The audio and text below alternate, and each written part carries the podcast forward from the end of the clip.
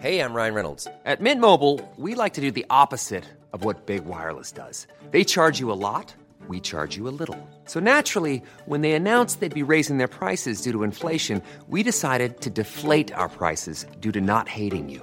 That's right. We're cutting the price of Mint Unlimited from $30 a month to just $15 a month. Give it a try at mintmobile.com slash switch. $45 upfront for three months plus taxes and fees. Promo rate for new customers for limited time. Unlimited more than 40 gigabytes per month. Slows. Full terms at mintmobile.com. Bonjour à tous et bienvenue à vous dans Midi News. La proposition d'abrogation de la réforme des retraites examinée en ce moment même à l'Assemblée en commission dans une ambiance paroxystique. L'article 1 vient d'être supprimé. Probablement que nous n'irons pas vers le vote. Énormément de réactions, c'est à suivre en direct. Nous sommes sur place avec notre journaliste Florian Tardif et puis en plateau avec Gauthier Lebret pour en parler. Autre sujet d'importance, après le suicide de l'INSEE, 13 ans il y a quelques semaines, le harcèlement continue. Cette adolescente s'est suicidée et voilà que sa mémoire est désormais souillée. Et puis Maëlys, la meilleure amie de l'INSEE, est aussi la cible sur les réseaux sociaux. Des messages haineux comme par exemple tu ferais mieux de la rejoindre, c'est à cause de toi qu'elle n'est plus là, c'est terrible. Beaucoup de témoignages et c'est Jeanne Cancard qui est avec nous pour nous en parler. Et enfin, c'est insupportable car on savait que ça allait ou que ça pouvait arriver un enfant dans un état préoccupant après avoir été renversé par un motocross dans le cadre d'un rodéo urbain. L'enfant qui a été traîné sur plusieurs mètres. Alors quel sursaut, notamment de la justice, quelle peine et quelle réaction? Nous allons en parler. Je vous présenterai nos invités dans quelques instants. Mais tout d'abord, le journal. Bonjour à vous, cher Michael. Bonjour Sonia, bonjour à tous. Nouveau rebondissement dans le conflit autour de la réforme des retraites. L'article 1 sur l'abrogation du recul de l'âge de départ euh, a été supprimé. Euh, la proposition de loi du groupe Lyot est actuellement euh, étudiée en commission des affaires sociales de l'Assemblée nationale. De détails à suivre dans Midi News avec Sonia et ses invités. Dans le reste de l'actualité, une nouvelle fusillade a eu lieu cette nuit à Nantes. C'est aux alentours de minuit qu'un homme muni d'une longue arme a été aperçu dans le quartier Malakoff. Une trentaine de douilles ont été retrouvées sur place, des tirs qui interviennent alors que la CRS 8 a envoyé des renforts hier à Nantes après une série de fusillades ces dernières semaines. Écoutez cette habitante interrogée tout à l'heure au micro de Michael Chaillot. C'est toujours des problèmes ici. Donc, euh, mettez une voiture de police qui passe tous les jours. Une seule de voiture, on n'en va pas 40. Hein. Ça dissuade beaucoup de gens. Et en plus, ça rassure aussi les gens de voir une voiture de police qui est là, qui, qui, fait son tour, euh, même qui peuvent s'arrêter et échanger avec les jeunes. C'est important aussi. Le soir, il n'y a personne. Il n'y a, a aucune voiture de police le soir. Dans l'actualité également, un enfant de 8 ans grièvement blessé dans un rodéo urbain. Dimanche, à Beauvais, le jeune garçon a été percuté par une moto. Le chauffard a été interpellé et placé en garde à vue. Il doit être jugé en comparution immédiate aujourd'hui aux alentours de 14h. Écoutez, le maire de Beauvais qui est revenu sur les faits, c'était tout à l'heure sur notre antenne. Un chauffard hein, qui a, euh, conduisant un motocross, a renversé euh, donc un enfant de, de 8 ans qui était sur la voie publique, sur le trottoir précisément, donc euh, euh, un motocross qui n'avait rien à y faire hein, euh, déjà.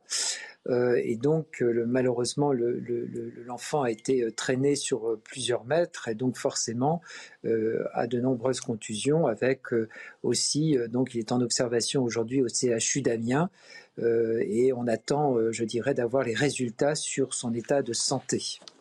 La menace terroriste s'accroît en, Europe, c'est ce qui ressort d'un rapport des autorités néerlandaises alors que l'État islamique est toujours actif notamment en Syrie et en Afghanistan. Écoutez Claude Moniquet, spécialiste du terrorisme et des renseignements, qui confirme, hein, selon lui, que la menace de l'État islamique est toujours d'actualité peut-être qu'après 2017, euh, quand l'État islamique a commencé, a perdu sa territorialité en Syrie, en Irak, et a commencé à, baisser de puissance, peut-être qu'on s'est réjoui un peu trop vite, qu'on a pensé que la crise terroriste était terminée. Alors évidemment, il n'est pas question pour le moment de dire qu'on va revenir à une, à une, crise aussi aiguë que celle qu'on a connue par exemple en 2015, mais c'est clair qu'il y a une série de signaux qui sont au minimum à l'orange clignotant, voire au rouge, un peu partout en Europe, c'est-à-dire en France, aux Pays-Bas, en Belgique, en Italie, euh, en, Espagne, et dans des zones limitrophes comme la Turquie, où on a ces derniers mois démantelé pas mal de, réseaux de l'État islamique. Enfin, les incendies se poursuivent au, Canada. Dans l'est du pays, plus de 16 000 personnes ont dû être euh, évacuées. Regardez ces images impressionnantes qui nous viennent d'Halifax, en Nouvelle-Écosse. Fort heureusement, aucun blessé n'est à déplorer, mais le maire d'Halifax parle d'un incendie sans précédent. Et voilà, c'est la fin de ce journal. Place au débat de Midi News à présent avec Sonia Mabrouk et ses invités. Merci à vous, Mickaël. Et sur ce plateau, je salue Elisabeth Lévy, Olivier D'Artigol, Michel Taupe, Kevin Bossuet. J'en ai, parlé tout à l'heure, évidemment, nos journalistes. Gauthier Lebret, bonjour à vous. et Jeanne Cancard, merci d'être là également. Priorité au direct, comme on dit, parce que quelle ambiance à l'Assemblée nationale en commission des affaires euh, sociales. Nous allons écouter les, les réactions d'abord des, des oppositions, puisque les députés ont donc voté à l'instant dans cette commission des affaires sociales contre une abrogation de la réforme des retraites à 64 ans. Alors ça ne veut pas dire que la bataille est forcément perdue. On va vous expliquer euh, ce qu'il en est. Peut-être écouter quelques réactions d'ores et déjà euh, à l'Assemblée nationale. En quelques mots, Gauthier d'abord, qu'en est-il? Là, on est en plein psychodrame. C'est le meilleur scénario possible pour euh, les macronistes qui avaient perdu une bataille hier avec Éric Coquerel qui avait validé la proposition de loi du groupe Lyot, mais la majorité n'avait pas dit son dernier mot. Donc un amendement de suppression qui vide de, de sa substance le texte de Lyot, qui était l'abrogation des 64 ans vient d'être adopté. Donc le texte de Lyot n'a plus euh, grand intérêt puisque effectivement il perd sa principale euh, mesure. Et donc que va faire Lyot maintenant? Ils vont essayer de, remettre un amendement de suppression. Sauf que, vu que c'est un nouvel amendement, cette fois, Yael Braun-Pivet peut entrer dans la partie. Elle ne pouvait pas le faire hier. Aujourd'hui, elle peut le faire. Et elle peut donc actionner le fameux article 40 pour dire cet amendement n'est pas recevable parce qu'il met en danger les dépenses de l'État avec un coût entre 15 et 18 euh, milliards d'euros. Donc, vraisemblablement, il n'y aura pas de vote le 8 juin sur le cœur de cette proposition de loi du groupe Lyot et donc il n'y aura pas d'abrogation de la réforme des retraites par l'Assemblée nationale. Mais tout ça, mais euh, de quoi ont-ils peur, euh, Olivier euh, Le résultat du vote. Ça, s'appelle la démocratie, sinon. parce qu'on dit c'est une opération réussie pour les macronistes, oui et non. C'est-à-dire peut-être que dans le temps politique, c'est une opération sur le plan parlementaire réussie pour eux, mais à l'échelle du pays, le message qui est envoyé, c'est que les députés, décidément, ne peuvent pas voter dans l'hémicycle, que la souveraineté euh, parlementaire s'exprime. Êtes-vous d'accord ou pas avec le, report de deux ans de l'âge légal de départ à la retraite? Et les députés ne peuvent pas défendre un point de vue minoritaire? Les, députés n'ont pas, donc ne pourront de nous. je termine simplement. Je laisse après la, parole aux défenseurs de la réforme des retraites. Mais, euh, mais les députés ne pourront donc toujours pas voter sur un texte qui n'est pas anodin. Attendez, c'est incroyable. Avant qu'on parle de la réforme, on en a parlé pendant des semaines. C'est quand même incroyable. Il n'y aura donc pas de vote sur une réforme aussi majeure dans notre pays. Non, mais là, attendez, c'est ah, pas un vote, c'est pas un vote sur la réforme. C'est, vous voyez très bien la manip quand même, chère Sonia. Mais cela dit, je souscris à la première partie du propos d'Olivier, effectivement, ils ont peur d'un vote négatif qui voudrait dire qu'on a perdu six mois. Vous allez dans notre sens. Qui voudrait... Non, mais là-dessus, oui. Mais ce n'est pas rien. C'est pas, mais j'ai pas dit que c'était. Ils ont peur d'un vote négatif. Oui, vous, vous avez l'air de considérer que, toute la démocratie, enfin, est en train de se jouer sur la question de que toute la démocratie, si vous voulez, est incarnée par ce, euh, cette affaire de vote sur les retraites. Euh, si je peux plaider pour le point de vue minoritaire et ici et dans la société. Euh, je pense aussi qu'il y en a ras-le-bol et que là, il y a une manip, il y a eu effectivement un processus démocratique, quoi qu'on en pense, même s'il n'a pas plu à, s'il a plu à personne. Je suis désolé, c'est un processus légal, vous admettrez cela au moins. Euh, cette loi a été votée et en plus, si vous voulez, elle met en lumière, elle met en lumière la fatigue de la société française. Ce qui s'est passé. Elisabeth, je vous laisserai la parole euh, de retour du duplex avec euh, Florian Michel finira mon qui va nous expliquer ce qu'il en est. Alors Florian, Bataille, en tous les cas, perdue, si je puis dire, pour euh, les oppositions, et en particulier le premier euh, opposant aujourd'hui, euh, qui est présenté ainsi, Charles de Courson. Mais ce n'est pas la guerre complètement qui est perdue, semble-t-il.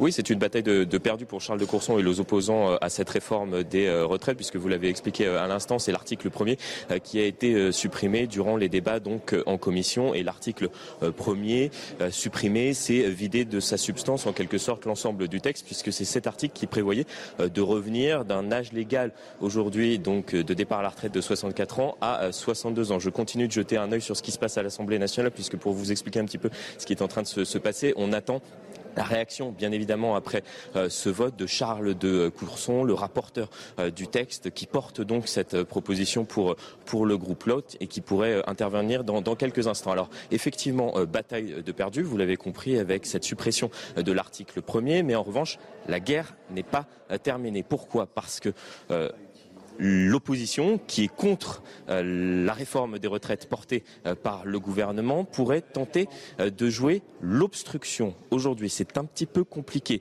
mais ils pourraient mettre, et c'est ce qu'ils ont commencé à faire, un certain nombre d'amendements, ce qui permettrait ensuite de ralentir les débats et ce qui permettrait, in fine, de ne pas voter la totalité de cette proposition de loi votée par Lyotte, proposée par Lyotte. Et s'ils ne votent pas l'ensemble l'ensemble euh, de cette proposition euh, de loi euh, portée par l'OIOT, alors on reviendrait je suis désolé, Sonia, c'est un petit peu complexe, au texte initial, c'est-à-dire que tout ce qui s'est passé en commission tomberait et donc que des débats, oui, des débats pourraient bien avoir lieu à l'Assemblée nationale et ce qui pourrait pousser la majorité à, elle aussi, jouer l'obstruction dans l'hémicycle. Et vous l'expliquez parfaitement, malgré la complexité de la procédure, Florian. Ce qu'on comprend aussi et surtout, c'est que la partie n'est pas terminée, que le gouvernement n'est pas sorti de la parenthèse, comme il l'appelle, de la réforme des retraites. Écoutons la réaction de Laure Lavalette, députée euh, Rassemblement national du Var.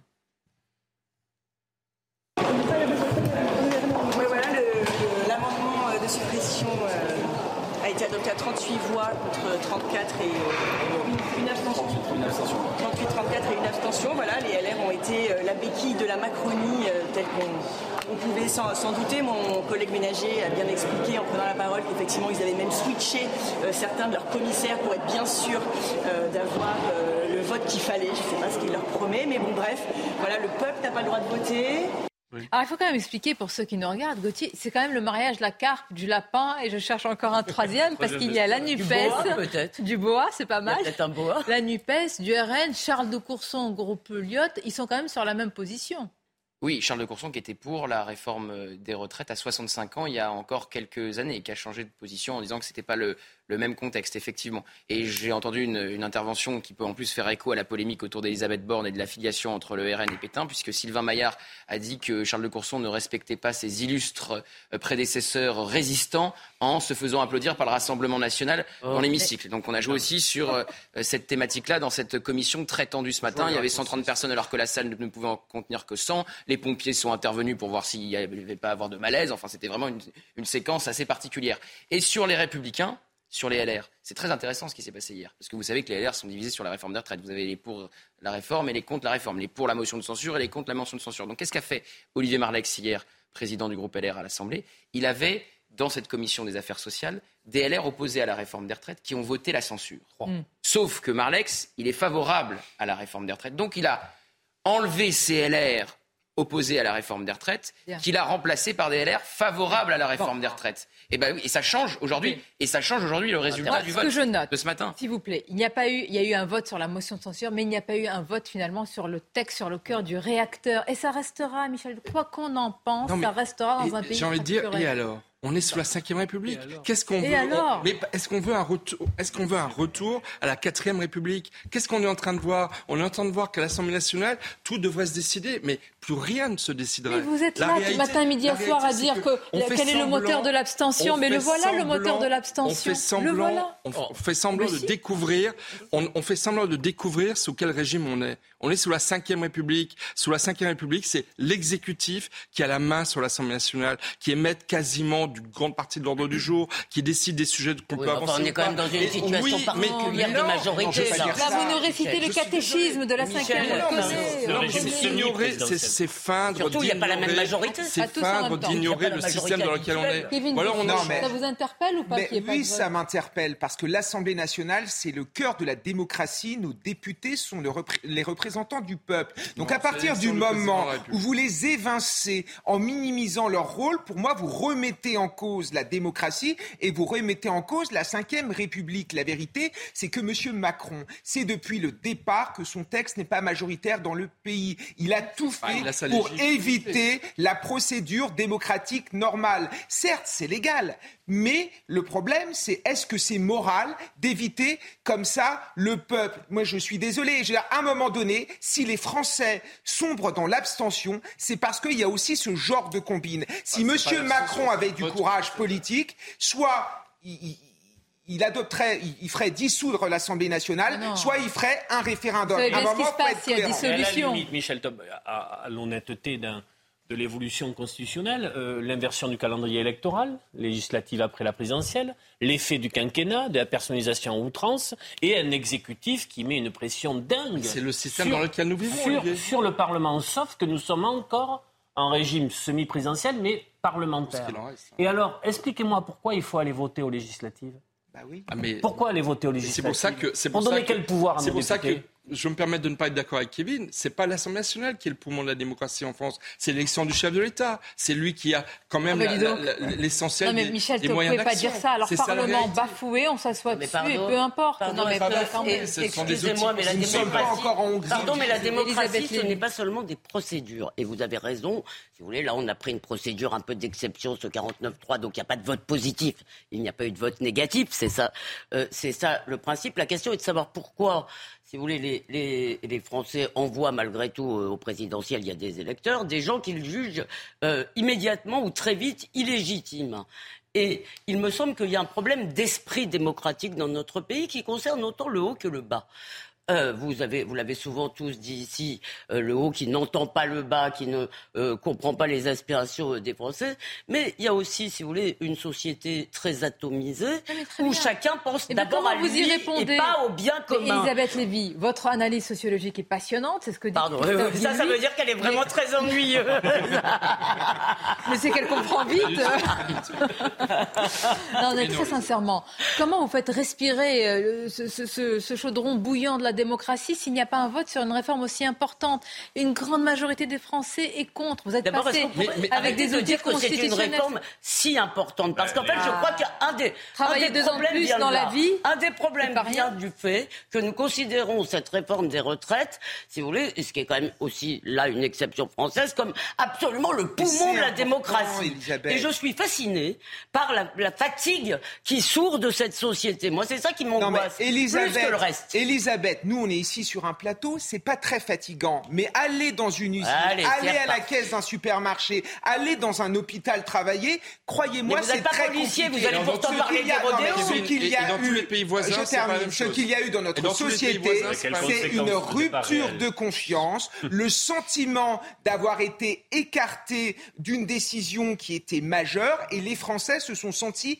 méprisés. À un moment donné, je peux vous dire que quand vous êtes caissière de supermarché, que quand vous êtes éboueur, travailler deux ans de plus, deux ans de plus, c'est Est-ce compliqué qu'il et vous arrive de parler de rodéos marginal. Est-ce qu'il vous arrive de parler Mais des oui, rodéos tout Oui, vous êtes policier Non. Alors écoutez, cet argument de vous n'êtes pas caissière, alors votre avis n'est pas légitime. est Ma vraiment mère était caissière et je sais de quoi elle parle et je sais à quel point elle a été abîmée bah, par bravo, son travail.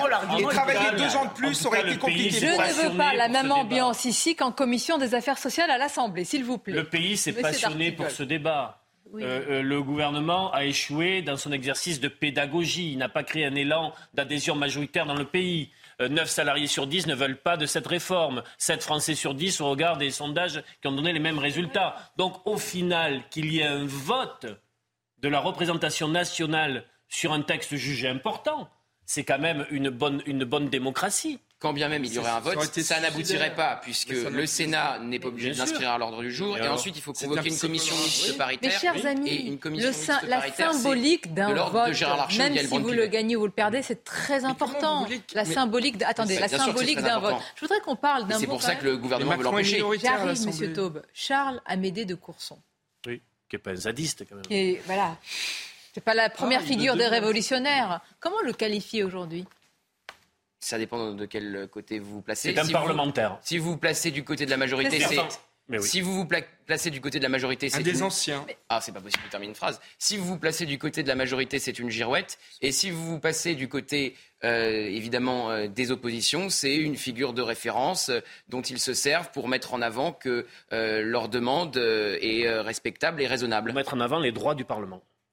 Oui, pour mettre en avant quelqu'un qui faisait figure d'autorité et qui était respecté par euh, tous et qui donc euh, sert de joli paravent au Rassemblement national et à la France insoumise. Et qui dit que nous sommes dans une dérive entre guillemets euh, autoritaire et qui nous voilà, il tient le même discours aujourd'hui qu'une qu'une qu'une extrême gauche, qui rejoint aussi le Rassemblement national. Vous avez une sorte comme ça de de, de manteau d'arlequin d'une opposition qui dit la même chose. C'est pour ça que j'admets que je suis minoritaire sur ce. J'admets que je n'arrive pas à considérer que c'est là que il me semble que la démocratie démocratie est menacée dans notre pays, par exemple, euh, par les pulsions de censure que l'on voit revenir non seulement à la base de la société, mais maintenant au sommet de l'État avec euh, cette pulsion d'interdiction. Il me semble qu'elle est menacée par la baisse de l'esprit démocratique. Mais oui, je vous le répète, et j'admets que je suis minoritaire dans la société et sur ces plateaux, euh, je n'arrive pas à considérer que c'est là que sont les graves menaces pour la démocratie. Voilà. Mais euh, ce qui, ce qui coalise quand même toute cette opposition, c'est l'anti-macronisme. Et moi, je comprends qu'un Charles de Courson euh, puisse se retrouver aux côtés du RN ou de la NUPES, parce que je pense qu'il est très attaché aux institutions de la Ve République, et Emmanuel Macron les a considérablement euh, affaiblis et les a euh, considérablement détruits. Très franchement, la manière dont il a fait cette réforme en utilisant un 49-3 de cette manière, je pense en effet qu'il a abîmé la Ve République. Alors, on peut trouver une forme d'incohérence chez Charles de Courson, bien qui a toujours défendu en effet une restriction budgétaire, le fait de travailler plus longtemps, mais je pense qu'il faut aller au-delà. Charles de Courson est quelqu'un de responsable qui essaye d'épouser l'intérêt général, et l'intérêt général, ce n'était pas de faire passer cette réforme de cette manière. Avec à l'instant Emmanuel Macron qui s'est exprimé sur euh, l'autre sujet, la polémique évidemment et les propos d'Elisabeth Borne qui a affirmé que le Rassemblement national était l'héritier de Pétain. Vous savez qu'Emmanuel Macron, au Conseil des ministres, a dit, on ne le met pas au conditionnel, a dit, qu'il ne fallait pas utiliser d'arguments euh, moraux. Et là, il vient de rappeler toute sa confiance, malgré tout, à la Première ministre. Parce qu'on en doutait un peu quand même, il faut le dire. Bien sûr qu'on en doute. En fait, il veut user Elisabeth Borne jusqu'à la corde pour qu'elle parte en euh, étant comme ça répudiée quasiment du revers de la main. C'est pas la première fois qu'il l'humilie publiquement ou du moins qu'il la désavoue publiquement. Ça est arrivé sur euh, les 49.3. Elle avait dit qu'elle n'utiliserait pas de 49.3 en dehors des textes budgétaires. Il avait dit, le président, selon euh, le canard enchaîné, c'est comme un meurtrier qui avouerait son crime. Ensuite, il l'avait désavoué sur la période de convalescence qu'elle voulait observer après le 49.3 sur la réforme des retraites. Non, non, pas de période de convalescence pour le président de la République. Il faut continuer à avancer, il faut continuer à faire euh, des réformes. Et vous comprenez bien, en sondant la majorité, en sondant l'entourage du chef de l'État, qu'elle est au bout euh, au fond de son passage à Matignon. Et je rappellerai qu'au début de ses déplacements, Emmanuel Macron lui pose la question est-ce qu'Elisabeth Borne sera là à la fin de l'été, après le 14 juillet? Il regarde le journaliste, il sait la question, il l'a bien entendu. Il avance et il ne répond pas. Vous connaissez les tontons flingueurs? Oui. Réplique culte. Il ne correctionne plus, là, Emmanuel Macron. Il disperse, façon puzzle, quatre coins de Paris. Non, mais sincèrement, que reste-t-il Il y a deux, choses. Il peut faire son, intervention concernant Elisabeth Borne. C'est quand même le président qui est allé entre les deux tours à Oradour-sur-Glane. Donc, de quel Emmanuel Macron euh, s'agit-il? Première chose. Deuxième chose, je vais utiliser le mot parce que je le ressens il y a dans ce fait de souffler le chaud et le froid concernant euh, Elisabeth Borne, la manière depuis les 100 jours dont il la traite, une forme de perversité. C'est-à-dire que euh, euh, la tête de l'exécutif ne devrait pas se comporter comme ça sur le plan politique et humain avec l'hôtel, avec Matignon.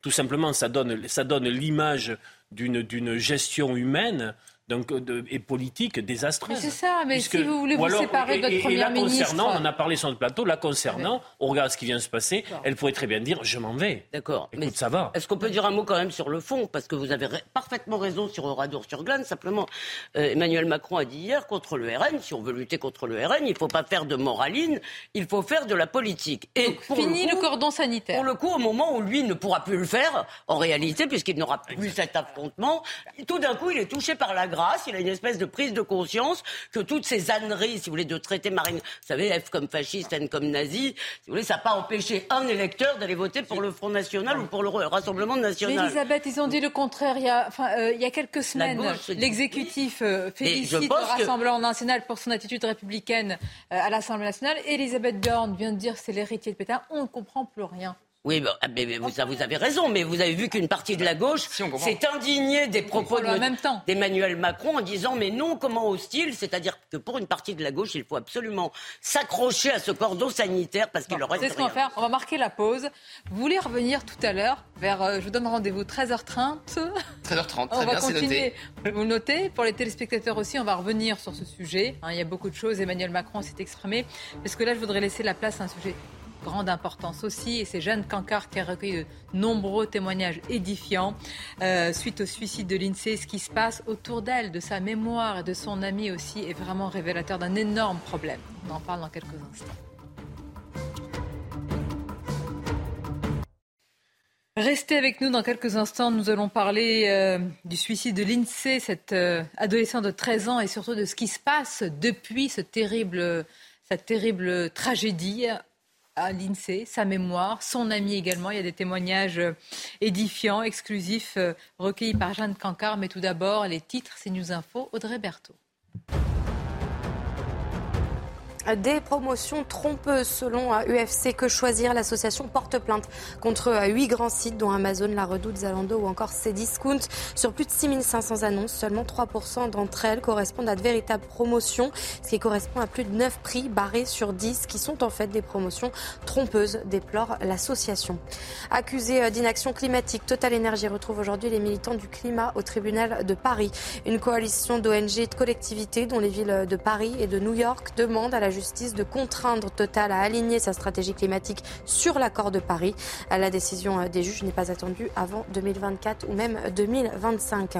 Et puis cette image pour euh, terminer.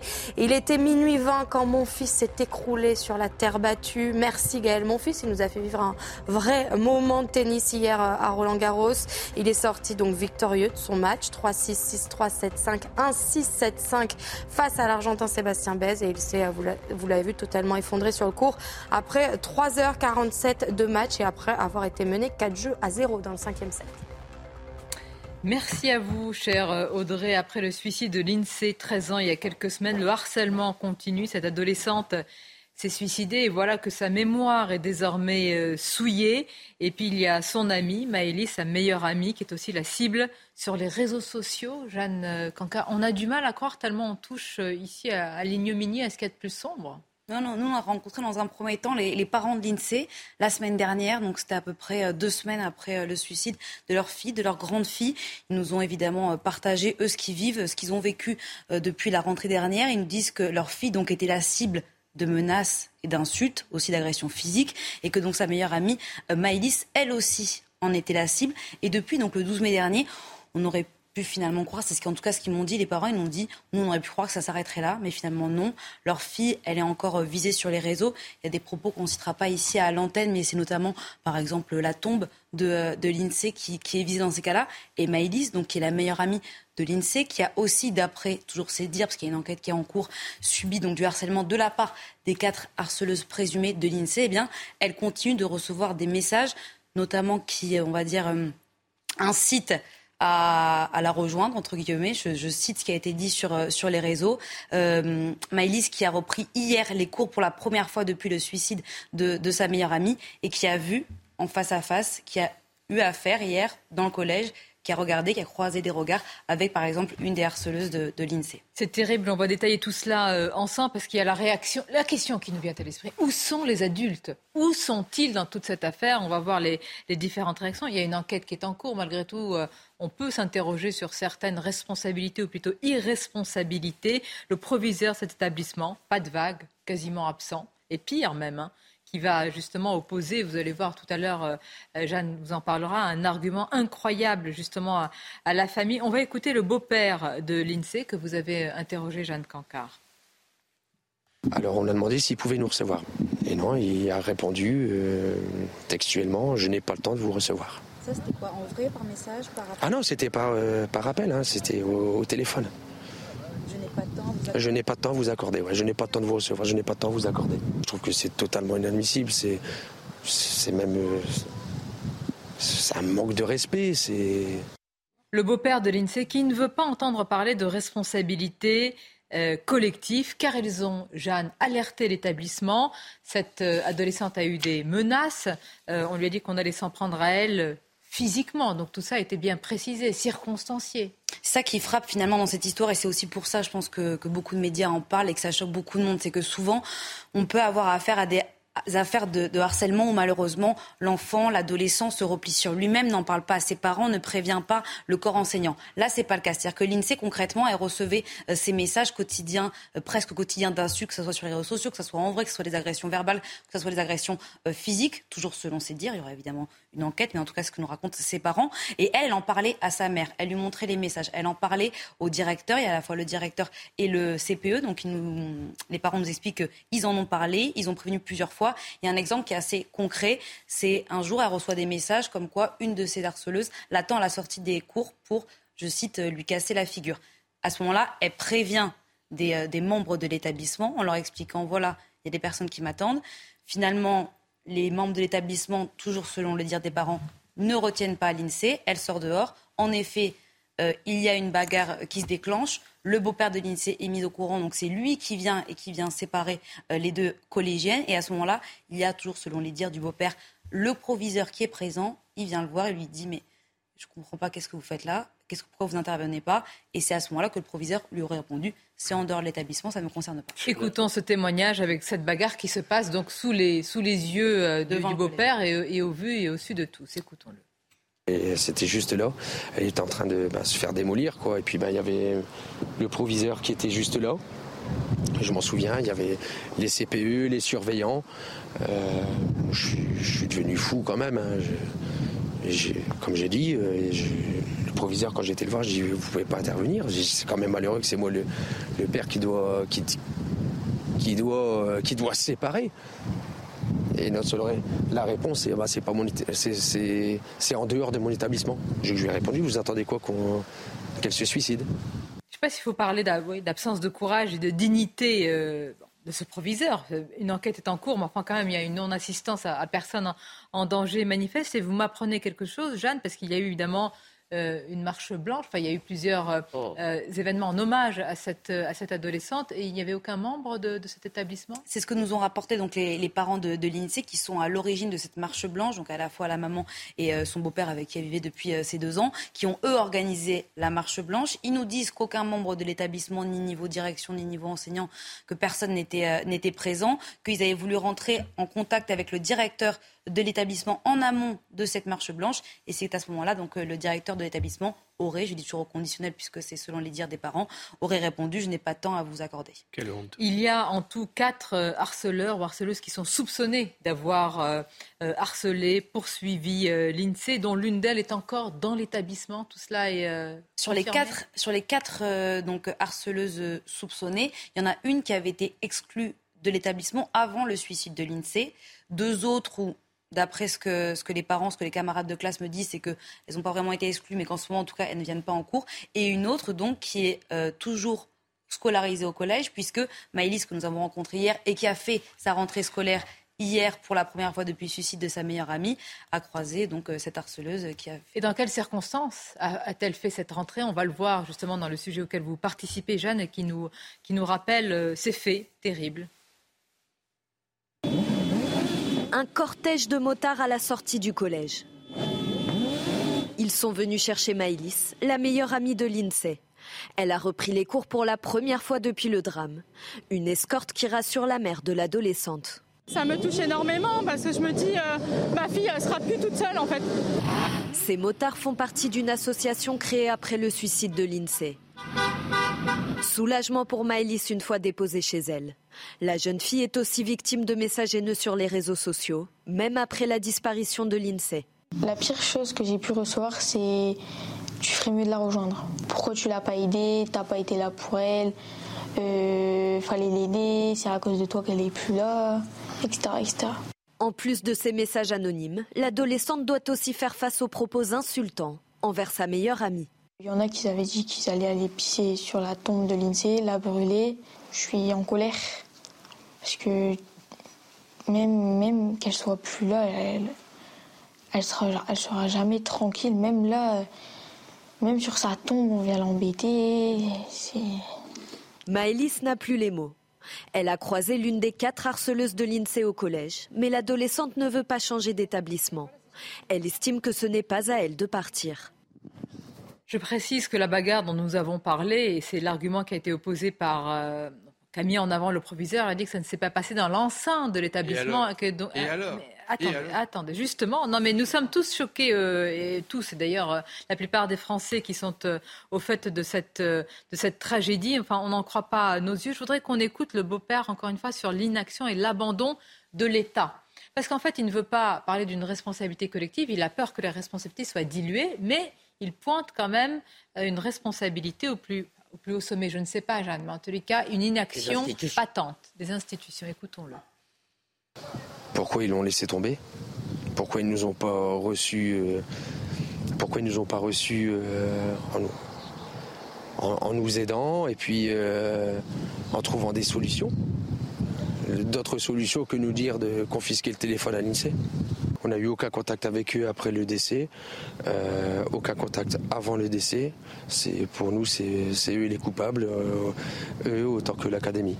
Le problème est tellement profond qu'on ne devrait pas faire de la politique sur ce sujet et pas de la politique politicienne. Mais il est où le ministre de l'Éducation ah oui.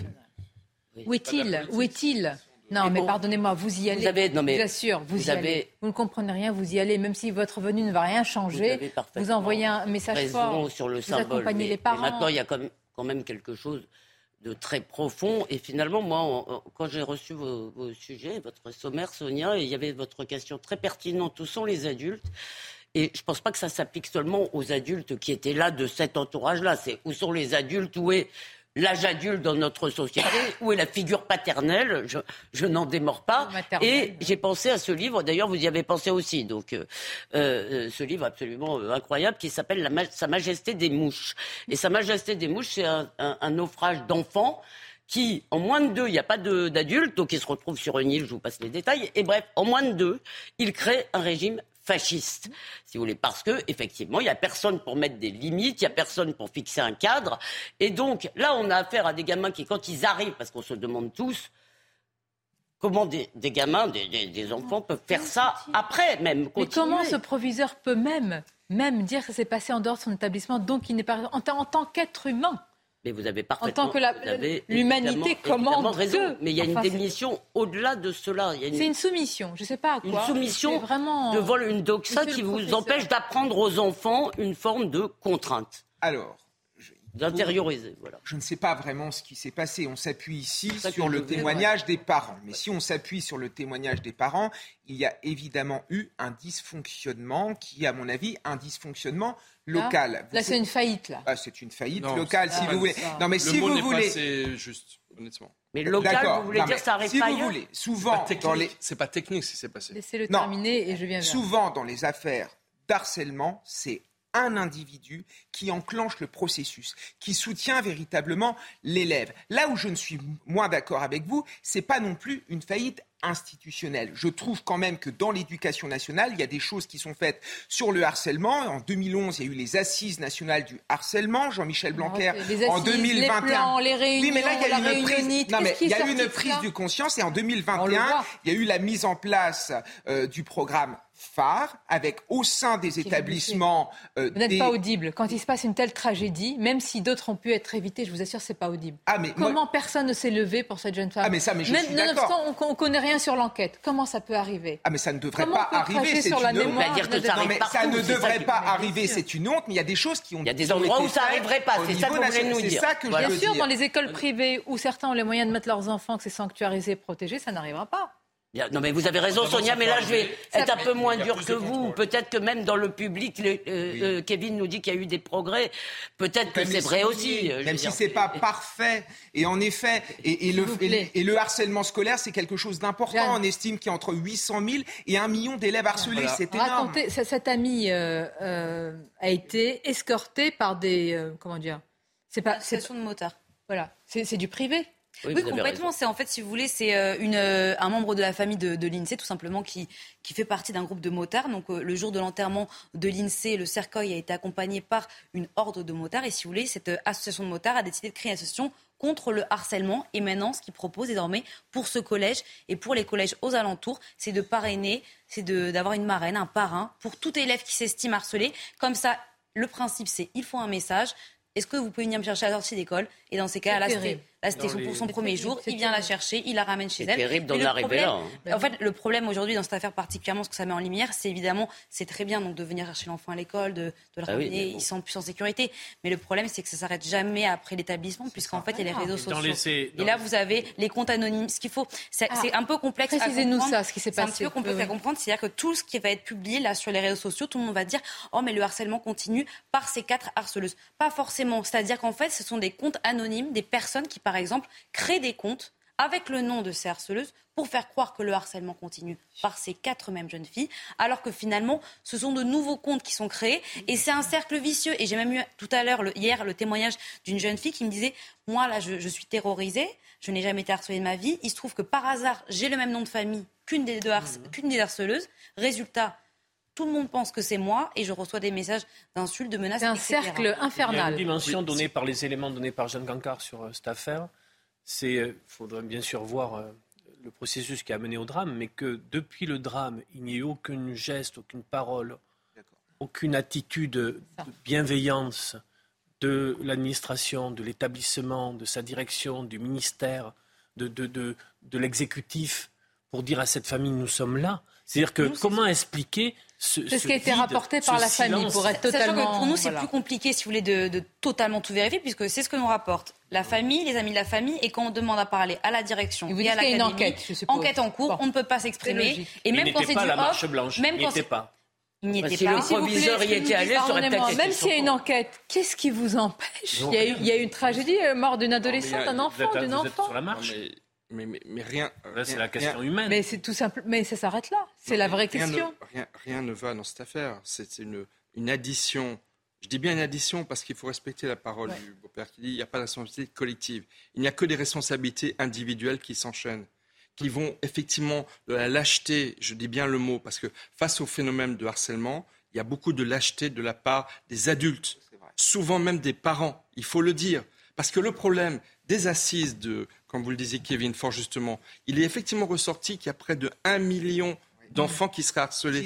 Mais moi je pose toujours la question, s'il y a un million d'enfants harcelés, il y a combien de- d'enfants harceleurs? Parmi les cinq mis en examen, vous avez un majeur, vous avez un Voilà. parent euh, qui a été mis en examen pour avoir Oui. envoyé un message. Non, mais ce que je, ce que je veux vous dire, c'est qu'en effet, vous avez aussi des, des parents. Il y a un parent qui a envoyé un message. Mais évidemment, mais évidemment. Oui, mais, un je, des parents mais- mais je repose la question. Le Parmi les harceleurs, il y a un adulte. Vous avez cinq mises en examen dans cette enquête. Quatre mineurs, un majeur. Le majeur, donc, c'est euh, c'est euh, c'est un des parents. Ça, c'est toujours selon euh, nous, nos informations et selon les dires, dans les témoignages qu'on qu'on récolte. Ça serait donc un des parents des harceleuses qui aurait envoyé un message directement à, à l'INSEE que j'ai autorisation par les parents de citer. C'est un accident. La barbarie n'a pas d'âge. Un hein. accident est vite arrivé.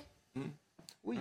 Mais j'aimerais, j'aimerais quand même terminer Ah, c'est pour très dire, grave, là. c'est pas pour euh, trouver la moindre Ça, c'est une menace de mais, mort. Mais bien sûr. Il y a un tel phénomène de harcèlement dans les écoles qui, qui vont du, du primaire jusqu'au lycée, Bien sûr. que effectivement l'institution est complètement débordée et que la seule chose qu'elle essaie de faire, c'est de mettre les choses sous le tapis en espérant en espérant qu'il ne va pas se passer des drames. Mais malheureusement, il y a des drames et il y aura de plus en plus de drames. Et enfin, je voudrais dire, il y a une très grande responsabilité des plateformes. Mais s'il vous plaît, dites-moi comment, comment, pourraient aider dites-moi quel est le dégrossir- bouclier, parce que là vous me faites le diagnostic d'une situation qu'on voit sous nos yeux. Moi, j'aimerais savoir comment on fait pour que plus jamais ça. Mais pour- comment la on sévérité. fait Et pour Où ça, sont les garde-fous Mais pour ça, il faut comprendre d'où ça vient, parce que quand même, il y a quand même une question, excusez-moi, que tout le monde se pose, c'est que se passe-t-il dans la tête euh, de gens qui se mettent en meute comme ça, parce que cet effet de meute est très important. Euh, et, et donc ça existait avant, et là, avec les réseaux sociaux, ça a pris une telle ampleur, Sonia, que si on veut donner une réponse, on est bien obligé d'essayer de comprendre. Mais là, vous interrogez l'âme humaine. Hein, Non, mais- compliqué. Non, mais quand même, il y a- y, y un phénomène nouveau ou pas? Il faut de la sévérité, c'est-à-dire de Voilà. la sévérité vis-à-vis des parents des enfants harceleurs quand on estime que ces parents participent au harcèlement. Parce que parfois, il y a des conflits qui sont à l'extérieur des établissements scolaires et qui sont final... et les enfants sont instrumentalisés à travers cela. Et aussi, il y a eu un changement de paradigme quand même au sein de l'éducation nationale. Avant, quand un élève était harcelé, on changeait l'élève de vous est classe déjà arrivé ou Vous êtes d'établissement. professeur, euh, vous avez évidemment euh, ces, ces classes d'âge euh, également. Est-ce que vous- ça vous est déjà arrivé Alors pas là, nous sommes dans une tragédie la plus noire, la plus terrible possible, mais d'avoir des cas de harcèlement et on vient voir Monsieur le professeur, voilà ce qui m'arrive. Mais bien sûr, ça m'est déjà arrivé à plusieurs reprises. Dans ce cas précis, il faut en parler aux adultes de l'établissement, évidemment à la direction, à l'infirmière, en parler aux parents pour que la chose qui est solitaire devienne, que le, le gamin, si vous voulez, se sente soutenu. Après, c'est quand même très compliqué à gérer ce genre de choses parce qu'il faut de la compréhension. Je vais vous dire, il vaut mieux gérer ça qu'un suicide. Ah, mais je suis parfaitement d'accord avec bah vous. alors ça mais c'est beaucoup hein. plus Les compliqué que ça. sont là Et pour souvent, je me suis rendu compte que l'élève harceleur était un ancien élève harcelé. Donc, euh, tout ça est Oui, mais je compliqué pose à une gérer. question toute simple par rapport à la question des solutions. Va-t-il y avoir des sanctions? Va-t-il y avoir des sanctions? Attendez l'enquête, il faut Non, que, que tout non, soit je prouvé. pose la question. C'est une Attendez, vraie on question. connaît Vous la avez réponse. raison. Non, Non, non, parfois, il y a des sanctions. Michel, c'est pas vrai. Non, mais attendez. Vous- Non, Voilà. Michel, vous ne pouvez pas dire ça. Non, mais attendez, je suis Attendez, là, ne préjugez Non, pas mais- pour une fois. Non. Ok, très bien, la justice Vous, vous- va faire son travail, il va y avoir des auditions. Non, mais la réalité... Mais déjà qu'il y a encore un harceleur, semble-t-il, dans l'établissement, qu'il n'y ait pas une, une précaution de mise à, seulement il y a à pas de l'écart. non c'est seulement il n'y a pas de parole Vous savez ce que vient de dire mais- Kevin est très important. Hein, non, que les harceleurs sont souvent d'anciens Ah oui, harcelés. ça, c'est la base Attendez, ça nous montre qu'il n'y a pas des monstres d'un côté. C'est pour ça que c'est plus C'est compliqué. vraiment que- insondable cette Mais à la affaire. Mais fin, vous n'avez il pas y a, répondu une, à ma il question. y a un- une fille qui s'est suicidée. Donc moi, je vois la victime où elle est. Bien sûr, vous avez raison, Sonia. c'est Ce que j'essaye de comprendre, mais- c'est pourquoi il y en a plus aujourd'hui. Quand, excusez-moi, moi j'ai fait ma scolarité à Épinay-sur-Seine. plus aujourd'hui, peut-être. Non, il y avait, il y avait pas. Parce qu'il y a les réseaux sociaux, parce que vous êtes poursuivi en dehors de l'établissement scolaire, et parce qu'aujourd'hui, une forme, Jeanne Cancard, c'est- les réseaux sociaux ont joué un rôle là extrêmement dévastateur. Voilà. Mais extrêmement, c'est-à-dire que On y c'était arrive. des agressions euh, verbales, de ce que encore nous disent les parents, agressions verbales, des agressions physiques, mais c'était quotidien. En fait, c'était ça le problème, c'était qu'elle montrait à sa maman, voilà les messages. Et en février dernier, il y avait eu un, cri d'alerte qui avait été lancé par l'INSEE, puisqu'en fait, le beau-père de l'INSEE, en faisant du ménage dans sa chambre, a retourné son matelas et a trouvé une lettre de suicide en février dernier déjà, où elle euh, nommait, on va dire, les responsables de son mal-être. Et euh, finalement, donc c'est le 12 mai dernier qu'elle a décidé de mettre fin à ses jours. Et ses parents, évidemment, nous, notre travail, c'est aussi de, de comprendre, leur poser des questions. On pose la question, évidemment, euh, des questions difficiles, à savoir est-ce que vous aviez pu imaginer à un seul instant qu'elle aurait pu en arriver là? Est-ce que ce jour-là, comment elle était? Elle m'a dit non, elle est rentrée, elle a pris le goûter normalement, et c'est quelques minutes plus tard qu'on on l'a découvert dans sa chambre. On va écouter la maman de, de l'INSEE avec euh, les menaces hein, qui se poursuivent. Et souiller quand même une, une mémoire. On en est là aujourd'hui. hein. C'est-à-dire ce qu'il y a de plus sacré finalement. Ça ne Milan. s'arrête pas. Elle s'est exprimée sur l'antenne de C8. Écoutons-la. Elle continue les menaces. Elle continue les... de- de- d'insulter ma fille, qu'elle est plus là. Sur les réseaux, ah oui. Ah si, c'est euh, je vais euh, enfin elle est morte cette pute. Je vais lui pisser sur sa tombe. Je vais lui cramer sa tombe. Ça continue. Et ça n'arrête pas. Ça continue. Ça continue. Euh, merci Jeanne Cancard. Merci d'abord pour la, délicatesse de votre travail, la manière de poser des questions à ses parents endeuillés. C'est ce qu'il y a de plus terrible, évidemment. Respectons aussi le travail de l'enquête. C'est très très important. Mais attendons quand même la réaction du ministre qui paraît être... euh. Normalement, ça devait être l'alpha et l'oméga. C'est ainsi. On va marquer une pause. Merci encore. Beaucoup de sujets à venir. On va revenir sur l'abrogation de la réforme des retraites parce que là, l'ambiance, ça ne se calme pas du tout. Mais alors, pas du tout. Emmanuel Macron qui réaffirme sa confiance à Elisabeth Borne, il faut le dire sans sourire. Parce que quand même, jusqu'où il va l'user? Jusqu'à la moelle, la corde? Au 14 juillet, ça sera... Merci pour la réponse. À tout de suite pour l'analyse sur ce sujet et d'autres. C'est un plaisir de vous accompagner pour la deuxième partie de Midi News. Beaucoup d'actualités, d'abord politiques et parlementaires, avec l'abrogation de la réforme des retraites qui a été rejetée en commission dans une ambiance paroxystique.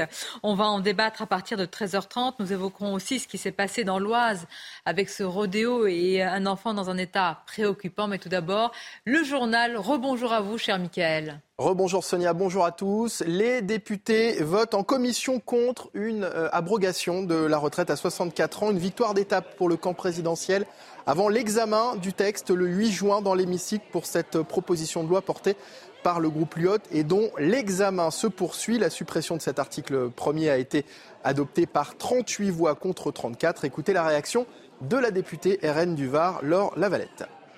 Dans une démocratie ordinaire, quand euh, à ce point-là vous n'avez pas euh, de majorité ni dans la rue ni dans l'hémicycle, on prend ce projet, on le met à la poubelle. C'est pas évidemment, vous savez bien ce qu'ils ont fait depuis le début, puisque nous avions été contraints avec le véhicule législatif, nous avions été contraints à la fois par la forme et par le temps.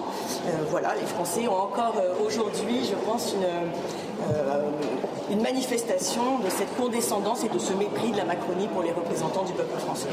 Emmanuel Macron renouvelle sa confiance à Elisabeth Borne en déplacement en Slovaquie aujourd'hui. Le président de la République s'est exprimé au lendemain d'une réaction qui est apparue comme un recadrage de sa première ministre. On l'écoute. On produit du malheur quand on annonce des fausses promesses. Et donc le combat contre l'extrême droite est aussi un combat au réel, au concret, en réindustrialisant le pays, en disant la vérité sur les comptes publics, en menant des réformes courageuses, parfois impopulaires, lorsqu'il faut le faire, parce que l'extrême droite ne peut prospérer que sur le déni de réalité. Voilà ce que j'ai dit. Quant à ce que j'ai pu entendre sur euh, Madame la Première ministre, je veux ici lui redire toute ma confiance. Et vous savez, j'ai un mode de, fonctionnement simple. Quand j'ai des choses à dire, les Premier ministre depuis six ans, je le dis dans un colloque singulier dont rien ne sort, et nous réglons les choses ensemble. La baisse de l'inflation en France, elle s'établit désormais à 5,1% en un an après avoir atteint plus de 6% en début d'année. D'après l'INSEE, cette baisse de l'inflation serait due au ralentissement sur un an des prix de l'énergie. Autre chiffre, la consommation des ménages en France a chuté de 1% au cours du mois d'avril. Écoutez le ministre de l'économie, Bruno Le Maire. Je le redis, les grands industriels ont pris dans mon bureau des engagements de revenir à la table des négociations commerciales avec les distributeurs. L'engagement, pour le moment, n'a pas été tenu. De deux choses l'une. Soit les grands industriels tiennent leurs engagements dans les jours qui viennent, soit j'utiliserai l'instrument fiscal pour récupérer les marges qu'ils doivent rendre aux consommateurs. Bruno Le Maire, ça vous le dit depuis un mois, ils ne le font pas. Mais ce n'est pas une sanction. Ce sera une taxation le joueur du 15 de France, Mohamed Awas, a été euh, condamné à un an de prison ferme hier pour violence conjugale. Une peine de prison aménagée, a précisé le, le, tribunal, et inférieure aux réquisitions du parquet qui avait demandé 18 mois de prison ferme ainsi que le maintien en détention. Sa femme qui a pris la parole s'est dite soulagée de cette décision. Marine Sabourin. Il vient d'écoper d'une peine d'un an de prison ferme, mais sans maintien en détention, pour avoir giflé sa femme alors qu'elle fumait une cigarette devant un centre commercial où elle travaille. Iman Awas se dit aujourd'hui choquée par la violence exercée sur elle par son mari, mais n'a pas porté plainte au moment des faits. Présente lors du procès, elle se dit soulagée que son compagnon n'aille pas en prison. La blessure, elle, restera, mais avec le temps, on pardonne. Tout le monde fait des erreurs, c'est sa dernière chance. Il a une très bonne étoile sur la tête, il peut être très reconnaissant. Un acte de violence commis pour la première fois selon sa femme. Lors du procès, le rugbyman a déclaré qu'il ne recommencerait jamais de la vie. La violence conjugale, euh, elle fonctionne un peu comme une toxicomanie, c'est-à-dire qu'il y a cette fameuse euh, promesse, euh, chérie, je, je te promets que je ne recommencerai pas, et puis hélas, les mêmes causes produisant systématiquement les mêmes effets, évidemment, la personne recommence. L'avocat du rugbyman espère quant à lui que son client suivra une thérapie prochainement. Il faut absolument quand même qu'il suive une psychothérapie, on fait en tout cas des soins. Parce que, je veux dire, il faut. Ce qu'il a fait là, vendredi, c'est pas parce que je suis son avocat. Ce qu'il a fait vendredi, c'est inadmissible. La procureure de Montpellier avait requis 18 mois de prison ferme avec mandat de dépôt contre Mohamed Awas afin de protéger sa femme.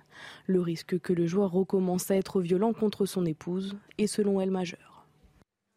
Et voilà Sonia pour la fin de ce journal. La suite de Midi News à présent, en compagnie bien sûr de vos invités toujours. Effectivement, avec Elisabeth Lévy, Kevin Bossieux, Olivier D'Artigol, Michel Taube. À noter qu'à partir de 13h30, notre journaliste politique Gauthier Lebret va nous rejoindre pour évoquer euh, ce qui s'est passé euh, dans cette commission des affaires sociales à l'Assemblée nationale où l'abrogation de la réforme des retraites a été retoqué sans grande surprise. Mais alors, dans une ambiance, vous écouter euh, quelques, réactions très vives des oppositions. Mais tout d'abord, ce sujet qui est insupportable car on savait que ça allait arriver, c'est déjà arrivé, mais que ça pouvait arriver. C'est un enfant qui est dans un état euh, préoccupant après avoir été renversé par, euh, par un motocross dans le cadre d'un rodéo urbain. L'enfant a été traîné sur plusieurs mètres. Je voudrais qu'on écoute le, maire de, cette commune, le maire de Beauvais, qui raconte, qui précise les faits entourant, de, ce, entourant ce rodéo.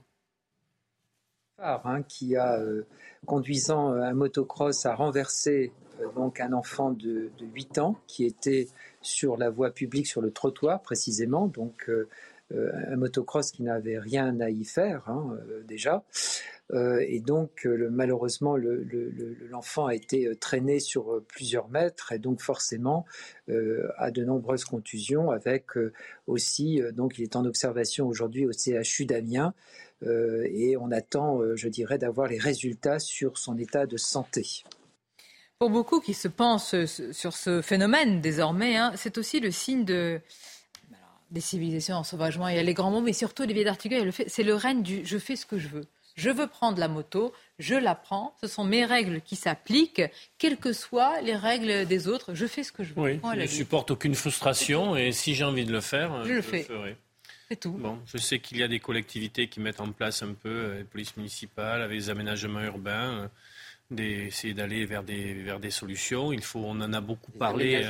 On en a. Euh, vous vous souvenez, pardonnez-moi juste, je vous interromps avant de vous laisser poursuivre, quand il y a eu ce rodéo urbain dans un centre commercial, la peine, il y avait quasiment dérisoire, dérisoire parce qu'on avait estimé que le conducteur, enfin que le délinquant était prudent.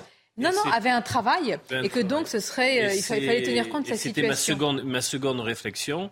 La, la, la, réponse judiciaire ne semble toujours pas rapide et proportionnée, ce qui est un vrai problème. Mais tant que vous aurez, n'aurez pas des peines à la hauteur, comment faire comprendre à ces personnes? Enfin, C'est presque simple, on répète des banalités, mais qui ne sont pas appliquées aujourd'hui. Et alors là, il y a quelqu'un, j'ai pas entendu là. Gérald Darmanin, il est où? Ah, mais Il ne va pas réagir à chaque rodéo ah urbain.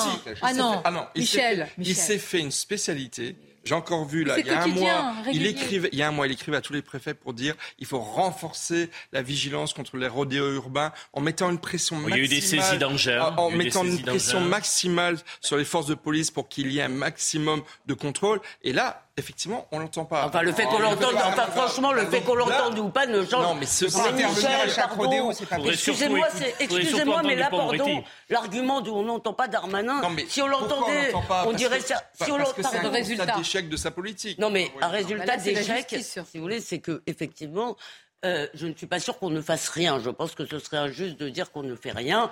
Euh, j'ai le sentiment qu'il y, a des tentatives. Maintenant, il y, a cette, il y avait eu cette discussion il y a un mois ou deux, je crois, sur faut-il importer en France les méthodes testées à Londres par les Britanniques, c'est-à-dire faire tomber. mais les policiers ne veulent pas.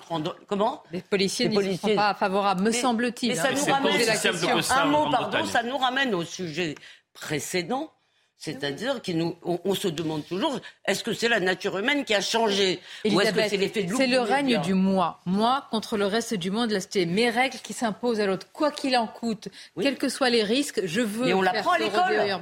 On l'apprend. Si vous voulez, c'est un peu le, c'est un peu, disons, on sait pas ce qu'on leur dit avec des mots, mais le fond de sauce subliminal, si vous voulez, du discours bienveillant de l'éducation nationale, c'est pas de contrainte. Non, mais d'accord, mais, bah oui. mais, je suis bah d'accord. Moi, je suis d'accord avec Sonia. Là-dedans, c'est l'égoïsme poussé à son paroxysme. Je fais ce que je veux et les autres, je n'en ai absolument rien à faire. Ce phénomène de rodéo urbain, moi, ça me fait penser au cirque euh, dans l'Empire romain. C'est-à-dire que c'est un spectacle parfois qui peut potentiellement être cruel. Et il y a des spectateurs qui regardent ce genre de choses. Vous savez que sur les réseaux sociaux, sur TikTok, sur Instagram, sur Facebook, on annonce quand il y aura un rodéo urbain il y a des gens qui vont assister à ce spectacle qui peut être dangereux. Peut-être qu'il faut aussi euh, punir ceux qui participent à ce genre de choses. Ils sont complices. Les, les, rodéos, les incivilités, les refus d'obtempérer, je ne mets peut-être pas tout sur le même plan, mais tous ces phénomènes empêchent quand même une majorité de vivre tranquillement. Moi, je sens, on parle beaucoup, et à raison, hein, euh, de ces délinquants, et tous ceux qui ne peuvent pas dormir la nuit, parce que souvent c'est la nuit, alors évidemment, si vous mettez le point de deal en bas de l'immeuble, le rodéo urbain le soir très tard, euh, d'autres choses, la vie est un, est un enfer pour. Pour certains, et toujours les mêmes, vous remarquerez. Nous sommes avec Rudy Mana, qui est porte-parole d'Alliance euh, Sud. Je ne sais pas, Monsieur Rudy Mana, si vous approuvez ce qui est dit sur ce plateau, mais c'est la réalité. On a parfois l'impression, sans être caricatural, que parfois on est en train d'installer, euh, parfois par une idéologie, l'illégalité, le non-respect comme, comme une norme. Tout à fait, mais ce non-respect, euh, en fait, il est dû aussi à 40 ans de laxisme, il faut se le dire. Euh, pour les rodéos urbains, chaque année, j'ai l'impression qu'on dit les mêmes choses sur les plateaux télé. Là, on a encore un drame qui s'est passé à Beauvais, à Beauvais hier. C'est très clair pour les rodéos urbains. Si on ne montre pas que l'État est fort, on n'y arrivera jamais. Et comment on va démontrer que l'État est fort? Petit 1, il faut sanctionner durement tous les individus qu'on interpelle en train de faire du rodéo urbain. Petit 2, il faut confisquer et détruire systématiquement l'engin sur lequel il roule, même si ce n'est pas le propriétaire de cet engin. Et petit 3, et Sonia Mabrouk, je m'inscris en faux par rapport à ce que vous avez dit tout à l'heure, nous, nous sommes très favorables au contact tactique. Pourquoi? Écoutez, Nous ne le sommes pas. D'autres ne le sont pas. Tous les euh, policiers, me semble-t-il, avoir reçu ici d'autres représentants euh, euh, des forces de l'ordre qui n'y étaient pas favorables, tout simplement pour la question Rodimana, je vous le dis. Hein. C'est-à-dire qu'une fois que ce contact a lieu, avec les conséquences, eh bien, c'est le débat politique, parfois idéologisé, qui va vous prendre en Et en Grande-Bretagne, Sonia, c'est très encadré. je pense que Monsieur. Qu'en pensez-vous? Tout à fait. Ben, en fait, déjà, bon, nous, en, tant que syndicat majoritaire Alliance, on est favorable, je vous le dis très clairement. Euh, mais effectivement, il faut que ce soit encadré. Je vais vous donner un petit chiffre. En Angleterre, depuis que ça existe, il y a 30% de rodéo en moins. Tout simplement parce que les individus, ils ont la crainte. Ben ils ont la crainte de se faire tamponner par un véhicule de police. Donc, du coup, ils jouent moins avec les forces de l'ordre. Parce que là, le gars d'hier à Beauvais ou avant-hier, il savait que de toute façon, on ne le tamponnerait pas et il sait que de toute façon, il va nous échapper parce qu'une moto, euh, motocross face à un véhicule, c'est beaucoup plus facile de, faire, de prendre la peau d'escampette avec la motocross qu'avec un véhicule de police. Là, il a voulu aller sur le trottoir, il a malheureusement, euh, il a malheureusement tamponné ce, gamin qui est dans un état assez grave aujourd'hui et je comprends la réaction du père, soit dit en passant.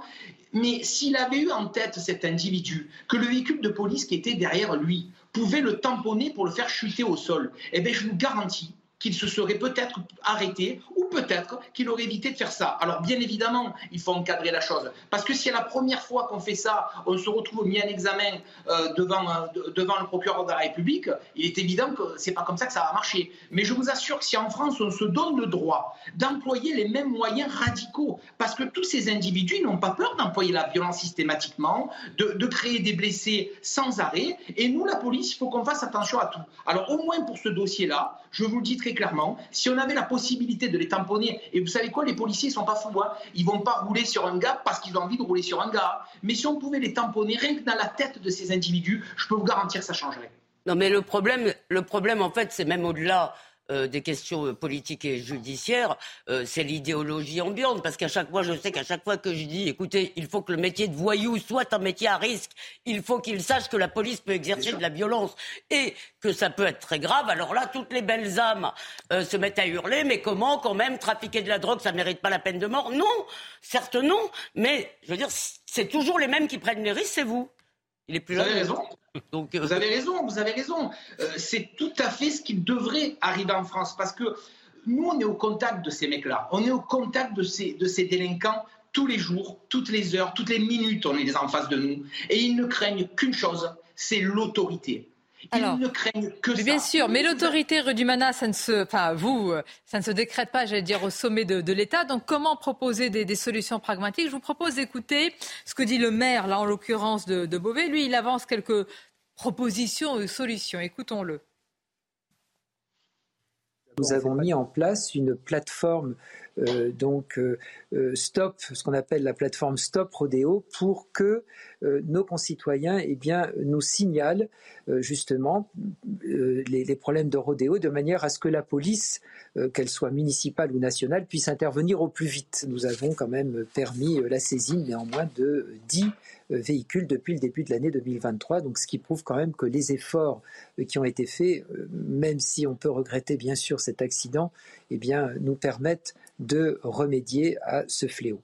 Mana, je ne sais pas si c'est le sursaut vraiment euh, attendu. Hein je, loue les efforts faits par ce maire, il n'y a pas de souci là-dessus. Mais là, il est en train de créer un gadget supplémentaire. Non, mais on se le dit entre nous, là, mais ils n'en ont rien à cirer, les délinquants de, la, plateforme, pour, pour euh, désigner ou pour déclarer qu'il y a un gars qui, en, qui fait du rodéo.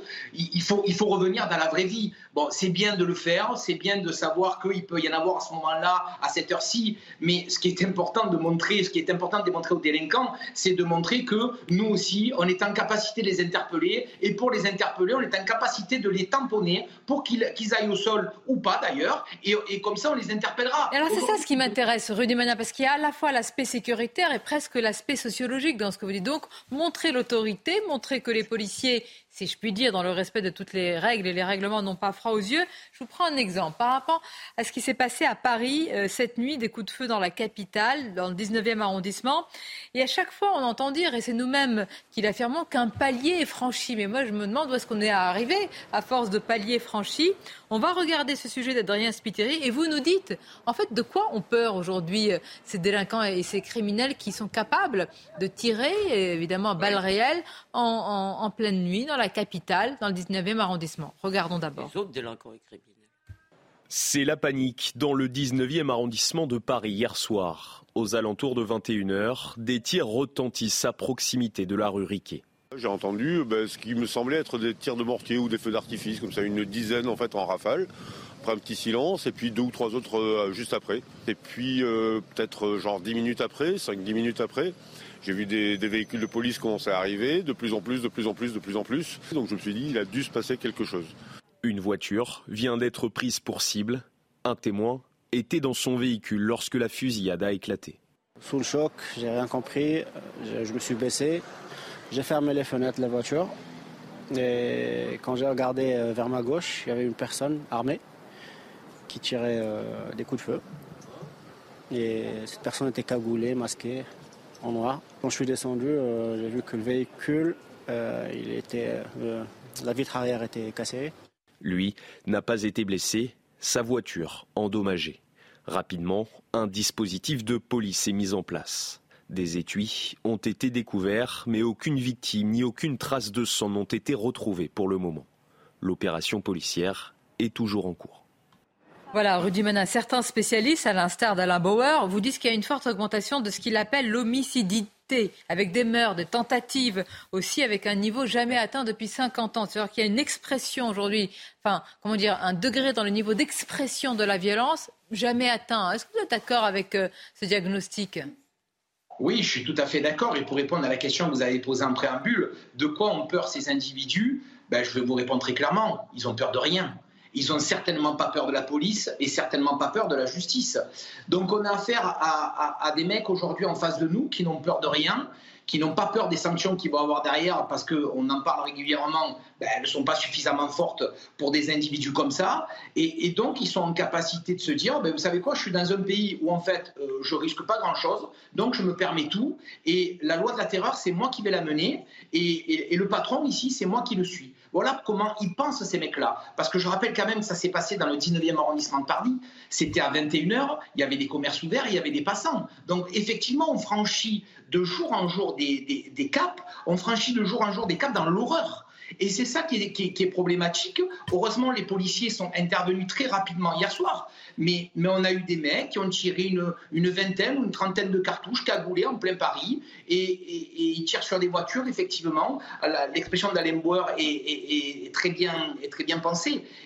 On est arrivé aujourd'hui à ce cap-là. À Marseille, on appelle ça la terrorisation des, des, voilà, réseaux. à Marseille et euh, à Nantes, parce que là, est-ce que c'est une sorte de loi des séries ou est-ce que ça devient d'une banalité vraiment affligeante et inquiétante? Parce qu'hier aussi à Nantes, il y a eu une fusillade, des coups de feu, un renfort de CRS dans la ville et après, parce qu'on sait bien que ces forces de l'ordre ne peuvent pas rester. Les habitants veulent une présence pérenne. Nous n'en avons pas et vous n'en avez pas les moyens humains. Regardez ce reportage de Jean-Michel Decaze, Rudy Manin, et on réagit tous juste après.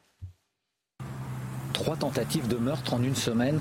Le quartier Bellevue aux portes de Nantes est devenu l'un des théâtres des affrontements entre trafiquants de drogue. Des dealers qui n'hésitent pas à tirer pour contrôler ce point de vente. Certains policiers parlent d'un chiffre d'affaires autour de 10 000 euros par jour point de vente démantelé il y a peu. La CRS 8 arrive pour occuper le terrain car le trafic s'installe ailleurs. On ira les harceler là où ils sont. On ne lâchera pas le terrain. On sait que les, coups de feu euh, concernent des, règlements de compte qui peuvent toucher à la fois euh, ce qu'on appelle ceux qui animent les, points d'île que ceux qui les organisent. Pour les hauts gradés, le meurtre. Le 17 avril, un jeune de 23 ans a reçu trois balles dans le dos en sortant du tramway. Pour les autres, des tirs dans les jambes. Six personnes blessées depuis le 11 mai. La police sillonne pourtant les quartiers. Je euh, réitère mon appel à la responsabilisation et à la responsabilité des consommateurs qui ne peuvent pas ignorer que euh, leur consommation, qui peut être euh, absolument récréative, a des conséquences sur la délinquance, a des conséquences sur la vie, notamment dans les quartiers populaires, et qu'ils ne peuvent pas s'en laver les mains. Quoi. Deux trafiquants ont été tués à Nantes depuis le début de l'année, 21 à Marseille. Rudy Mana, est-ce que tout est lié au, trafic euh, de drogue? Est-ce que c'est véritablement ce trafic aujourd'hui enraciné, enquisté, qui explique aujourd'hui ces, ces, règlements de compte et ces fusillades à tout va? Oui, très clairement, en, très grande partie en tout cas, tous ces règlements de compte, toutes ces fusillades sont liées au trafic de stupéfiants. Mais bon, quand j'entends parler l'adjoint à la mairie de Nantes, euh, il y a trois mois, je crois que la maire de Nantes avait dit qu'il n'y avait pas de problème dans sa ville, qu'il mettait euh, toute la poussière sous le, tapis et de, de ces maires-là, on en a aussi marre, nous les policiers, parce qu'à un moment, quand on est maire d'une ville, il faut prendre ses responsabilités et il faut reconnaître les faits.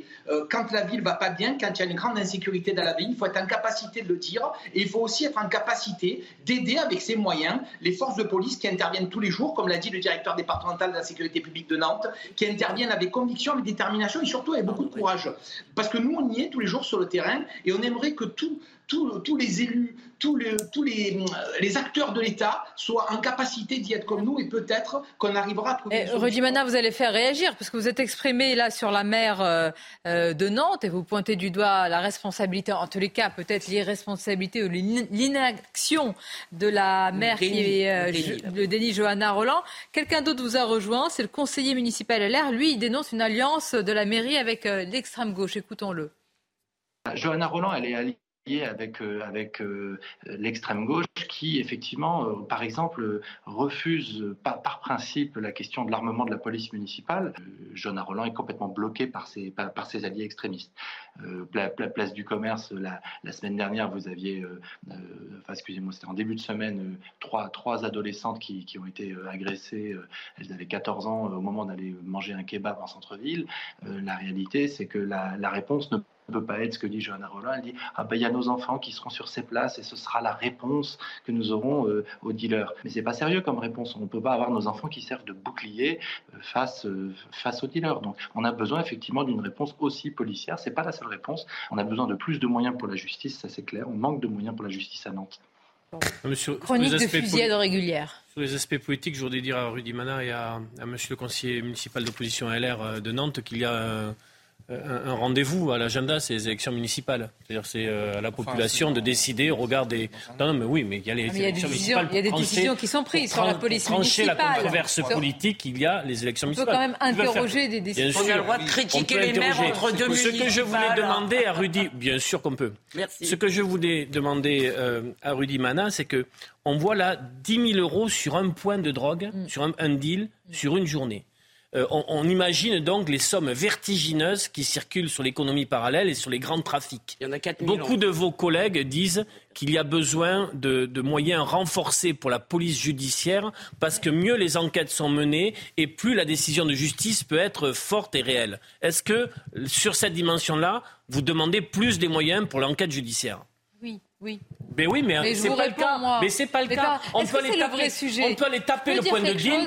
Sonia, on peut aller taper le point de deal qui va se remonter 48 heures après ou même euh, quelques heures après. Mais si on met pas le paquet pour démanteler les grandes filières, si on ne met pas le paquet pour démanteler les grandes filières, pour avoir une discussion avec les pays du Maghreb, notamment avec le Maroc, on n'y arrivera pas. Mais bah, on dit pas. On arrose le sable. Oui, mais enfin, il y a quelque chose qu'on ne dit pas et qui est plus tabou, c'est-à-dire pourquoi aussi on n'arrive pas à interpeller tous les auteurs de ces fusillades? Parce que parfois, ils arrivent à se cacher en attendant que la police arrive dans des immeubles où il y a des complicités, où d'autres vivent de ces trafics-là et ils ne sont pas dénoncés. Et, eh ben, et c'est pas évident. Est-ce que je Est-ce vrai, monsieur Rudimana oui, alors déjà pour les interpellations d'auteurs de, ces fusillades, je vous donne un exemple précis, euh, la PJ de Marseille qui est quand même le plus concernée par les fusillades, on en parle suffisamment, il y en a encore eu un hier soir, euh, elle interpelle à peu près un sur deux, c'est 50% de taux d'élucidation, ce qui est un taux exceptionnel. Ensuite, bien sûr qu'on est favorable, nous, à augmenter les moyens de la police judiciaire, mais on a besoin aussi des policiers de terrain. On a besoin aussi de montrer qu'il y a des collègues en tenue dans ces quartiers, parce que vous savez, ces quartiers, ils sont totalement abandonnés. Et les gens qui vivent dans ces quartiers, il faut le savoir, monsieur, ils sont totalement abandonnés. Et la seule institution de l'État qui voit dans ces quartiers, c'est la police, hmm. quand elle intervient pour démanteler les trafics de stupes. Hmm. Donc, moi, je veux bien donner du moyen à la police judiciaire pour démanteler les gros réseaux. À Marseille, on a fait 280 kilos de, de stupéfiants hier. Mais vous savez quoi Il doit en rentrer une tonne par jour ou deux tonnes. Donc en fait, tous les jours, on vit l'océan à la petite cuillère. Mais on le fait quand même. On le fait avec détermination et on sait que si nous, on ne fait plus rien, ben, il n'y a plus rien qui va avancer, on va s'écrouler totalement. Donc bien sûr qu'on a besoin de plus de moyens PJ, on a besoin de plus de moyens euh, pour la police de, de voie publique, mais surtout, surtout, il faut que toutes les institutions de l'État prennent, euh, se prennent en main et aident les policiers à eh essayer de résoudre ce problème. La réponse n'est pas que sécuritaire, tout le monde en a parfaitement conscience. Merci Rudy Mana. Merci, euh, pour vos, euh, vos interventions sur CNews et là dans Midi News. Pause.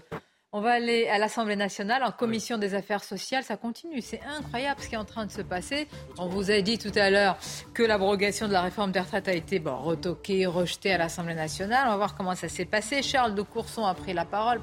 Il se passe énormément de choses. On va tout vous expliquer tout de suite.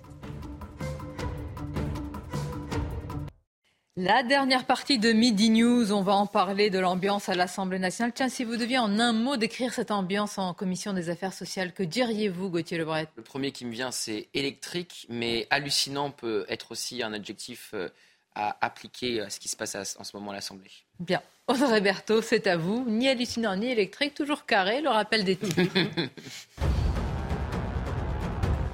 Le gouvernement présente euh, un plan pour les saisonniers face aux tensions de recrutement. Le gouvernement lance son plan 2023-2025. L'année dernière, le recrutement des saisonniers a baissé de 30%. Ce plan est articulé autour de trois axes, l'accompagnement, la formation et le logement des saisonniers. Le préfet de Loire-Atlantique a accepté la demande de démission du maire de Saint-Brévin-les-Pins. Il avait euh, exprimé sa volonté de quitter ses fonctions après avoir fait l'objet euh, de menaces et de violences. Le préfet a donc accepté sa démission. Un courrier a été envoyé au maire. Sa démission sera effectif cette semaine. Et puis regardez, la préfecture de police de Paris arrive sur TikTok. Elle a fait euh, son entrée sur le réseau social aujourd'hui. TikTok est un réseau très populaire et incontournable pour s'adresser aux jeunes, a précisé la porte-parole de la préfecture euh, de police de Paris. Euh, les messages qui seront délivrés seront des messages de prévention, par exemple, contre le harcèlement. Merci à vous, euh, Audrey. Je vous propose d'écouter, on va prendre la direction de l'Assemblée nationale, on va écouter le Che Guevara de la Marne. C'est ainsi qu'il est surnommé Charles Amédée de Courson. Écoutons-le. Le déni de démocratie continue. Alors si on veut bloquer complètement politiquement et socialement ce pays, et bien que la minorité présidentielle continue ses manœuvres, l'objectif étant surtout pas de vote sur l'article 1er, parce qu'ils savent qu'ils seraient battus. Ce que je conteste, c'est l'attitude de Madame la Présidente euh, de la Commission des Affaires sociales qui a appelé la Présidente de l'Assemblée nationale et qui lui a dit Tu déblais tout ça. Non mais attendez, mais où va-t-on? Alors où va-t-on Avant d'en parler, je voudrais juste faire écouter un petit peu, euh, comment dire, une réaction du gouvernement sur Charles de Courson. Comment il est perçu aujourd'hui, ce centriste qui était il y a quelques années, comme l'a rappelé Gauthier, pour la réforme à 65 ans? Écoutons par exemple Sarah Ellery ce matin sur Europe 1 triste parce que Charles Amédée de Courson, euh, il est le fruit et l'héritier d'une partie de ma famille politique. C'est un UDF. Euh, il s'est perdu. Écoutez, que je vous dis, ça peut arriver à tout le monde. Après des décennies à l'Assemblée nationale, bon, c'était mon collègue en commission des finances. Je ne reconnais plus ses propos, alors que c'était un homme de raison, construit, très combatif. Il a toujours été. Mais là, je le comprends plus. Après, parce qu'il s'oppose à la réforme des retraites? Non, il y a beaucoup de gens que vous ne comprenez plus. Alors non, pas du tout. Je fais pas référence à la réforme des retraites exclusivement. C'est par ça a commencé d'abord avec euh, la question du pass sanitaire. Ça a commencé quand il a quitté son groupe historique pour aller euh, dans le groupe Lyot. Ça a quand même été un mouvement euh, qui a pris maintenant quelques quelques années. Mais au-delà du cas particulier de, de Charles Amédée de Courson, moi j'ai profondément, franchement, confiance dans les députés qui trouveront les voies et les moyens Charles Amédée de Courson, décidément, c'est le poil à gratter de la majorité, qu'il appelle d'ailleurs minorité présidentielle lui-même. Oui, bah, parce que c'est lui, la figure de proue, qui porte l'abrogation de la réforme des retraites, effectivement. Alors, euh, est-ce que vous voulez que je vous fasse un point sur ce qui se passe en ce moment Mais vous êtes là pour cela, à l'Assemblée Parce que c'est totalement électrique et en plus, ça, ça bouge en même temps qu'on discute. Parce qu'ils sont en train de créer des jurisprudences sur un nombre de points incalculables. Il y a du jamais vu euh, à tout moment dans ce qui se passe en ce moment à l'Assemblée. Donc, on le sait, euh, l'abrogation euh, de la réforme des retraites a été rejetée euh, ce matin par la commission des affaires sociales. Donc désormais, l'enjeu, c'est que va-t-il sortir de cette commission? Est-ce que le texte va revenir dans sa forme originelle, ce qu'espèrent Charles de Courson et les oppositions avec l'abrogation de la réforme des retraites pour que ça puisse être débattu le 8 juin, jeudi de la semaine prochaine, dans l'hémicycle? Ou au contraire, le gouvernement, la majorité, va-t-elle gagner, vont-ils gagner la partie en euh, réussissant à faire sortir un texte vidé de sa substance? Parce que dans ce cas-là, si le texte est vidé de sa substance, si c'est ce texte-là, sans sa principale mesure, c'est-à-dire l'abrogation de la réforme des retraites, qui arrive euh, dans l'hémicycle jeudi prochain, c'est gagné, c'est gagné pour la majorité parce que l'IOT n'aura qu'une possibilité, remettre des amendements de, euh, d'abrogation. Et là, c'est Yael Braun-Pivet qui, a la, qui a la main. Qui a la main. Et Yael Braun-Pivet, elle Ouais. peut dire avec l'article 40, Bien. c'est pas constitutionnel votre affaire, et donc il n'y a pas de vote. Écoutez, alors pour euh, illustrer votre propos brillant, euh, vraiment euh, là, vous êtes. euh, je suis lucide. Si, si. On va voir. Passez-lui donc la rhubarbe. un échange, un échange entre euh, alors Éric Woerth et ou alors plutôt Philippe Juvin et Louis Boyard. Regardez. Madame la Présidente, ces cris donnent euh, une image absolument déplorable de notre Assemblée. Et euh, le dépôt de centaines de sous-amendements en quelques minutes est évidemment une manœuvre. C'est une manœuvre d'obstruction. Quelle est la signification du dépôt en quelques minutes, en quelques minutes, de centaines de sous-amendements? Écoutez-vous, regardez-vous, vous êtes hurlant, empêchant les députés de s'exprimer. Vous êtes rouge de rage. Mais calmez- calmez-vous, Monsieur Boyard. Monsieur Boyard, s'il vous plaît, taisez-vous. Acceptez l'idée que l'on puisse être. Vous n'avez pas la parole, Monsieur Boyard. vôtre. Madame la Présidente, vous êtes, nous sommes face à une organisation prévue, prévisible d'obstruction. C'est absolument scandaleux. Quelle image de toute façon. Ça, c'est le concentré de ce qu'on a vécu lors de la réforme des retraites à l'Assemblée. Alors, faut dire Et à que l'Assemblée, surtout. La Oui, France oui. Insoumise dépose des sous-amendements pour essayer de freiner l'étude du texte, parce que si à 15 heures le texte n'a pas été euh, voté dans sa globalité, on repart sur le texte initial avec l'abrogation de la réforme des retraites. Et là, ce que vient de décider la présidente de la commission des affaires sociales, qu'on vient de voir, qui demande à Louis Boyard de se taire, c'est de ne pas étudier aucun sous-amendement pour empêcher l'obstruction. Donc vous voyez la bataille qui est en train de se jouer actuellement euh, à l'Assemblée, qui est un véritable chaudron. Autre réaction, euh, Mathilde Panot de la NUPES, Éric Woerth euh, de Renaissance et Olivier Faure du Parti Socialiste. Ce sont des petites manœuvres politiciennes avec en plus un déni complet sur la séparation des pouvoirs, puisque vous avez entendu des ministres expliquer qu'il ne fallait pas voter ce texte. Vous avez euh, bon, euh, un exécutif et un gouvernement qui se mêlent d'absolument tout. Nous n'avons jamais vu ça, même dans la Ve République, que nous critiquons tant. Jamais, jamais ça ne s'est passé. Et je voudrais alerter sur à quel point c'est grave, à quel point ça crée des précédents dangereux. C'est une forfaiture démocratique. Que sont devenues les promesses présidentielles Comme toutes les autres, elles ont été balayées. Et donc, euh, nous sommes dans une situation où, en réalité, nous sommes dans une mascarade qui n'a plus grand sens et le débat en commission peut se prolonger. Il n'a plus aucun intérêt. Car nous avons là, en fait, euh, une euh, majorité relative qui se comporte comme si euh, elle était dans une démocratie illibérale. Ce bruit et cette fureur ne conviennent pas à la démocratie euh, française.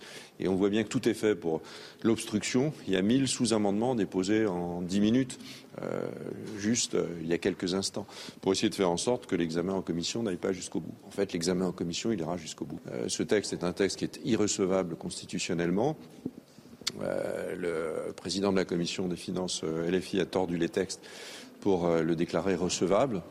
C'est vraiment attentatoire à la Constitution. Bon, voilà ce que dit Eric Woerth. Vous avez entendu l'opposition, dérive autoritaire, déni de démocratie. Emmanuel Bompard sur les réseaux sociaux, la Macronie tente d'organiser ou organiser un braquage, un braquage contre la, la démocratie. Il n'y a pas de mot assez fort là.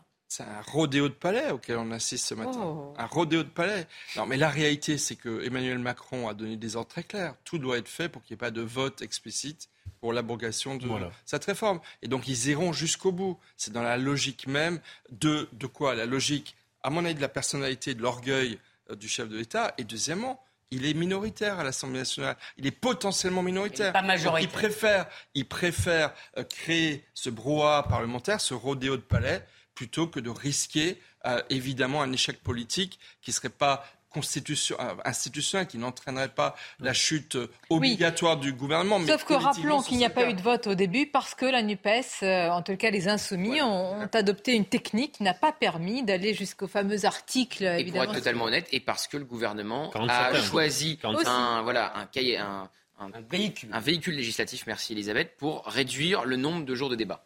La question, c'est est-ce que est-ce que vraiment euh, vous pensez J'entends bien que l'opinion est contre cette réforme des retraites, mais imaginons, voilà, elle est abrogée par ce texte, hum. et donc ça veut dire qu'en gros, depuis six mois, si vous voulez, on rembobine tout et on a perdu. Ça, c'est une vraie question. parce que certains ont déjà bénéficié. Et nous-mêmes, on aura passé six mois à la commenter. Alors, euh, vous allez commenter autre chose. Ah. C'est Emmanuel Macron qui est en Slovaquie qui s'est exprimé sur euh, Elisabeth Borne et toute la confiance. Euh, il lui renouvelle sa confiance. À chaque fois, attention, attention, quand on vous renouvelle la confiance, c'est que ça commence à sentir vraiment le roussi. C'est comme dans la vie. On l'écoute. On ne peut plus battre dans euh, nos démocraties l'extrême droite simplement avec euh, des arguments historiques et moraux. D'abord parce que cette extrême droite s'est transformée et ensuite parce qu'elle a beaucoup d'électeurs aujourd'hui qui euh, ne votent pas pour cette histoire, mais votent parce qu'ils se disent au fond on n'a pas encore essayé cela et ce qu'ils nous proposent paraît séduisant. Ben, il faut répondre au concret. Quant à ce que j'ai pu entendre sur Madame la Première ministre, je veux ici lui redire toute ma confiance non, mais c'est que la situation peut se retourner. Elisabeth Borne, ça va être incroyable. Ça va être la résiliente dans la, dans la minorité la majorité et qui arrive à se sortir de tous les pièges. Là. Il est obligé de lui renouveler sa confiance tous les 15 jours parce qu'il lui retire tous les 15 ah jours. C'est-à-dire que ce n'est pas la première fois que ça arrive, encore une fois. Il l'a fait sur le 49.3 quand Elisabeth Borne a commis euh, sans doute une erreur politique en disant je n'utiliserai pas de 49.3 en dehors des textes euh, budgétaires alors que sur l'immigration, euh, c'est pas fait et c'est pas dit. Euh, quand elle a dit qu'il fallait une période de euh, convalescence après le 49-3 sur la réforme des retraites, Emmanuel Macron fait une interview dans le Parisien où il dit non, non, faut pas de période de convalescence, faut continuer à réformer et faut même accélérer. Et puis il décrète cette période de 100 jours avec tant de transformations qui n'arriveront sans doute pas le, le 14 juillet. Donc c'est pas la première fois qu'on assiste à ce délitement, à ce lien qui se délite entre le président de la République et la première ministre. Est-ce que c'est pas compris, franchement Moi j'ai l'impression je suis beaucoup plus vieille que vous, j'ai l'impression d'avoir commenté, si vous voulez, le divorce du couple exécutif, le fait que le Premier ministre était maltraité. L'enfer de Matignon. à la puissance à la fois institutionnel et politique, effectivement. Voilà, pardonnez-moi, publiquement, en Conseil des ministres, enfin publiquement, parce que lui il dit, bah, si j'avais à le faire. Une image Franchement, euh, euh, Nicolas Sarkozy parlait pas de François Fillon, euh, avec beaucoup. De... Alors après, ça pouvait être plutôt des off. Ça, pouvait être plutôt des off. Là, vous avez voilà, raison. Mais pardonnez-moi. Non, là c'est Elisabeth, vous êtes effectivement plus âgé que moi, vous venez de le rappeler, mais j'ai pas assisté à la scène. Hein. Pas beaucoup. J'ai pas assisté à la scène à l'époque, mais quand Valéry Giscard d'Estaing refuse de serrer la main à Jacques Chirac, c'était en Conseil des ministres et à l'époque, bah c'était filmé. Donc effectivement, mais c'est assez rare pour qu'on s'en souvienne, pour que ça soit un fait politique et quasiment un fait historique d'humilier comme ça son sa première ministre, ministre en Conseil des ministres. par rapport au président. Tout le monde le sait. Si vous voulez, le bien bah, sûr, mais l'humilier publiquement, lui donner tort publiquement devant tout le monde et faire exprès que ça sorte ensuite dans la presse. Il y a eu des premiers ministres forts politiquement et des premiers ministres qui ont été moins forts politiquement. Les collaborateurs. dès le début, on sait qu'Elisabeth Borne n'est pas forte politiquement. Et je vous rappelle comment ça se termine entre Jacques Chirac et euh, Valéry Giscard bah, d'Estaing. Je ne dispose pas des moyens nécessaires pour mener à bien ma tâche de Premier ministre. mais là, il était à la tête Votre imitation est un peu faible. Mais, là, Jacques Chirac était à la tête d'un parti, ce qui n'est pas le cas d'Elisabeth Borne. Et là, elle est complètement sous, excuse-moi, sous l'emprise institutionnelle de la décision et, du bon vouloir euh, du chef de l'État. En fait, tout cela donne Mais Emmanuel Macron sens. pense que c'est une techno qui n'a pas de surface politique. Mais Donc ça, ça, ça l'agace profondément. Et dans ce cas-là, change C'est pour cela qu'il a refusé. Tout ça donne du sens aux 100 jours. Il, devait réformer la France en 100 jours. À défaut de cela, il pourra décider d'ici les 100 jours garde Elisabeth Borne. Sonia, il voulait Catherine Vautrin, LR, qui aurait pu, pourquoi pas, pactiser avec le Parti des Républicains. Et il en a voulu euh, à sa garde rapprochée, à Richard Ferrand, par exemple, qu'on cite maintenant, pourquoi pas, pour revenir sur la scène politique nationale et à Matignon, de lui avoir tordu le bras, Alexis Collère aussi, et d'avoir préféré Elisabeth Borne à Catherine Vautrin. Et il leur a dit, vous avez voulu Elisabeth Borne, regardez, on a dû avoir recours au 49-3 parce qu'elle n'a pas su euh, tenir euh, un pacte solide avec les LR. Donc quand quelque chose va bien, c'est lui, et quand quelque chose va mal, c'est Exactement. Emmanuel Macron, Emmanuel Macron devrait faire quand même attention parce que Elisabeth Borne incarne quelque chose. Elle incarne la gauche du macronisme. Ah si, vraiment. Moi, je, non, mais... Euh, si, quand même. Auprès de vos élèves non, auprès de certains députés qui pourraient éventuellement Elle veut tomber à gauche une fois qu'elle sera démissionnaire, démissionnée, mais franchement, elle incarne. Kevin Personne, bien, vous avez raison. Hein. Il y a quelqu'un qui tient à la gauche de la majorité. Il s'appelle Sacha Oulier. Ben, bien sûr. Il est président de la commission des lois. C'est pas Elisabeth Borne, c'est Sacha Oulier, et on le voit bien sur l'affaire de l'immigration aujourd'hui avec euh, la loi de Gérald Darmanin. C'est lui le, caillou dans la chaussure de Gérald Darmanin qui lui empêche de droitiser son texte Sauf et de revenir sur la régularisation des Dans l'ensemble de cette équation politique, dans les métiers en tension. il reste une zone d'ombre. C'est-à-dire qu'aucun nom ne, ne, sort du chapeau pour dire que ça règle la situation parlementaire pour aller chercher la, la, vingtaine de députés LR dont, euh, dont la majorité a besoin. C'est-à-dire qu'il n'y a aucun nom qui s'impose aujourd'hui pour l'après euh, Elisabeth Borne. Personne n'émerge. Parce que les LR sont complètement divisés. Je crois que les Français, ne, c'est pas en changeant de Premier ministre que vous avez changé grand-chose sur la perception de la politique telle qu'elle est menée. Le, problème, c'est que ce n'est plus possible, comme l'a dit Gauthier. 15 jours, vous dites euh, confiance. 15 jours après, vous la... C'est une humiliation. Mais c'est la définition du macronisme. Il n'a cessé de godiller pendant tout au long de... C'est synonyme. Humiliation, désaveu, euh, reniement. la vie euh, c'est une méthode de, de, de, pouvoir, de gestion de pouvoir. la vie politique est pleine de choses. Rappelez-vous quand Nicolas Sarkozy a dit que François Fillon était un collaborateur, c'était aussi une humiliation. Après, on oublie. non, mais c'est jamais la même chose. Ce que j'essaye de Pardon, ce que j'essaye de vous dire, c'est qu'à mon avis, c'est pas non plus une nouveauté extravagante. Mais en revanche, le problème d'Emmanuel Macron, c'est qu'il n'a pas un vivier. D'abord, il choisit plutôt des gens qu'il va pouvoir dominer, c'est-à-dire il ne choisit pas la difficulté en prenant des vrais routiers de la politique. C'est vrai euh, qu'il y aurait un peu plus de poids par rapport euh, à lui. Il avait fait avec Et par ailleurs, par ailleurs, il n'a pas de vivier. Le problème de bande de touche. Vous voyez des gens, vous voyez des gens se, ça se battre pour aller au gouvernement. Ça à Édouard Philippe ou à Jean Castex. C'est évident. Non. Non, jamais. Alors pourquoi Elisabeth Borne? Même si on a longtemps chroniqué même chose, la mésentente au fur et à mesure de la cohabitation. Et Edouard Philippe, quand il a dit je suis libre, je suis loyal mais libre. Que... Elle est dès sa nomination plus faible politiquement que les deux précédents.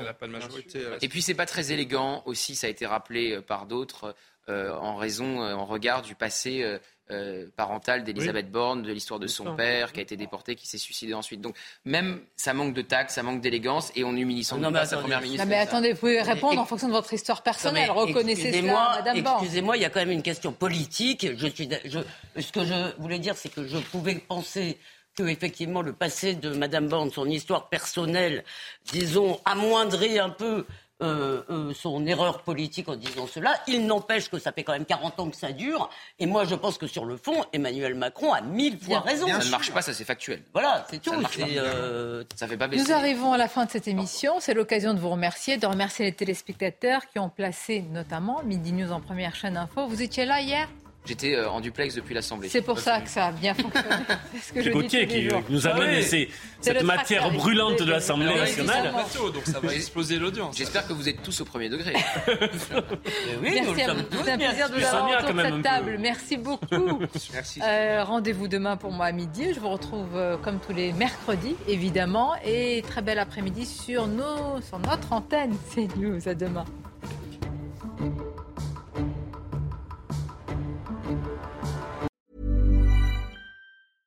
Imagine the softest sheets you've ever felt. Now imagine them getting even softer over time. That's what you'll feel with Bowl and Branch's organic cotton sheets. In a recent customer survey, 96% replied that Bowl and Branch sheets get softer with every wash. Start getting your best night's sleep in these sheets that get softer and softer for years to come. Try their sheets with a 30-night guarantee. Plus, get 15% off your first order at bowlandbranch.com. Code BUTTERY. Exclusions apply. See site for details.